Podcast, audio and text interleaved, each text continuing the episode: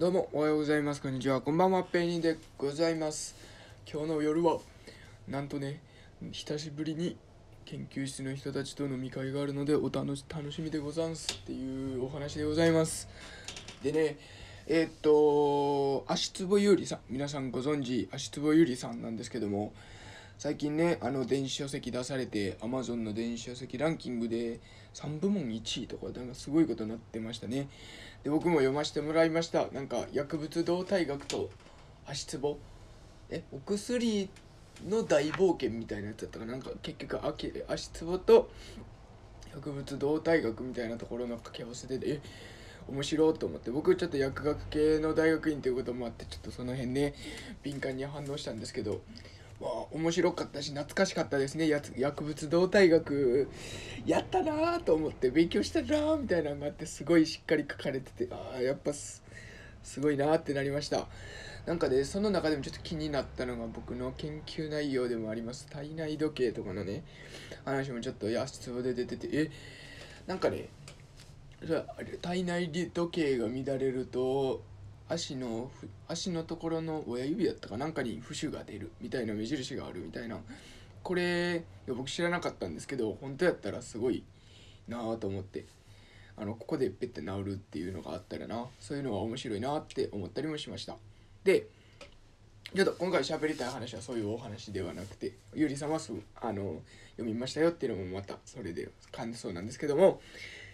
薬物動態学みたいなのやってたので、ちょっとそういうお薬のお話僕もしたくなってやりたいと思います。ですね、アルコールありますよね皆さん。アルコール、あれアルコールを飲んだ後に薬を飲むのは良くないよっていうのはよく言われるお話なんですけど、あれはなんででしょうっていうお話をしたいと思います。アルコールっていうのは肝臓で基本的には代謝されるもの、分解されるものなんですよね。まずで、どういう経路をたどるか、まず経路をたどるかと言いますと、アルコールからアルデヒドっていうものに変わりますと、ちょっとだけ構造が違うものに変わります。で、悪酔いであったりとか二日酔いみたいな、頭痛とかね、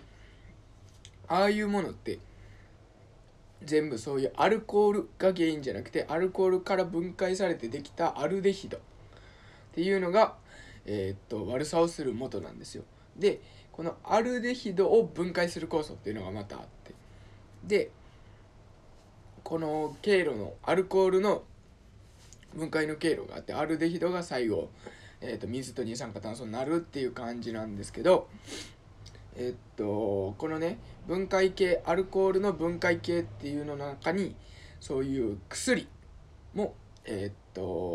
肝臓で代謝されたりするんですけど、分解されたりするんですけども、その薬を分解する肝臓のその酵素っていうのもはアルコールを分解する酵素と一緒なんですよ。わかりますかね。ってなってると、アルコールを先に飲んでると、うわーアルコールがいっぱい来たーって、分解しろーって言って酵素がアルコールに行くわけですよ。でするとその後にお薬を飲むと、そのうわー薬が来たー、薬を分解しろーって言っても、あれアルコールさんのところに行っちゃってもういないですよっていう話になって、薬物が分解できないわけですよ。で、どうなるかっていうと、薬っていうのはその肝臓で分解されて最後血液の中に行くっていう、そこまでこんだけ分解、肝臓にまず行って、こんだけ分解されて血中に行くでしょうっていうところまで計算されてできてるんですよ。なのでアルコールを飲んでて血液で肝臓で分解されないで血液に入ることになるので、薬が効きすぎてしまって、薬っていうのはもう毒と良薬、薬にもなるし毒にもなる紙一重のものなんですけども、結局分解されずに量が多いまま血液に入ると、もしかしたらそういう薬以外の毒性みたいな、副作用みたいな形で余計なものが出てしまう可能性があるっていうので怖いっていうお話なんですよね。これすごい今も知らなかった。僕お酒大好きなんで結構飲んだりするんですけども、いやこれマジで知らなかった時、薬学で勉強するまで知らなかったそういうのやってしまってた時があったので、これは怖いなと思ったので皆さんも気をつけてくださいという、ちょっとマニアックかなっていうようなお話でございました。はい、今回は以上になります。ありがとうございました。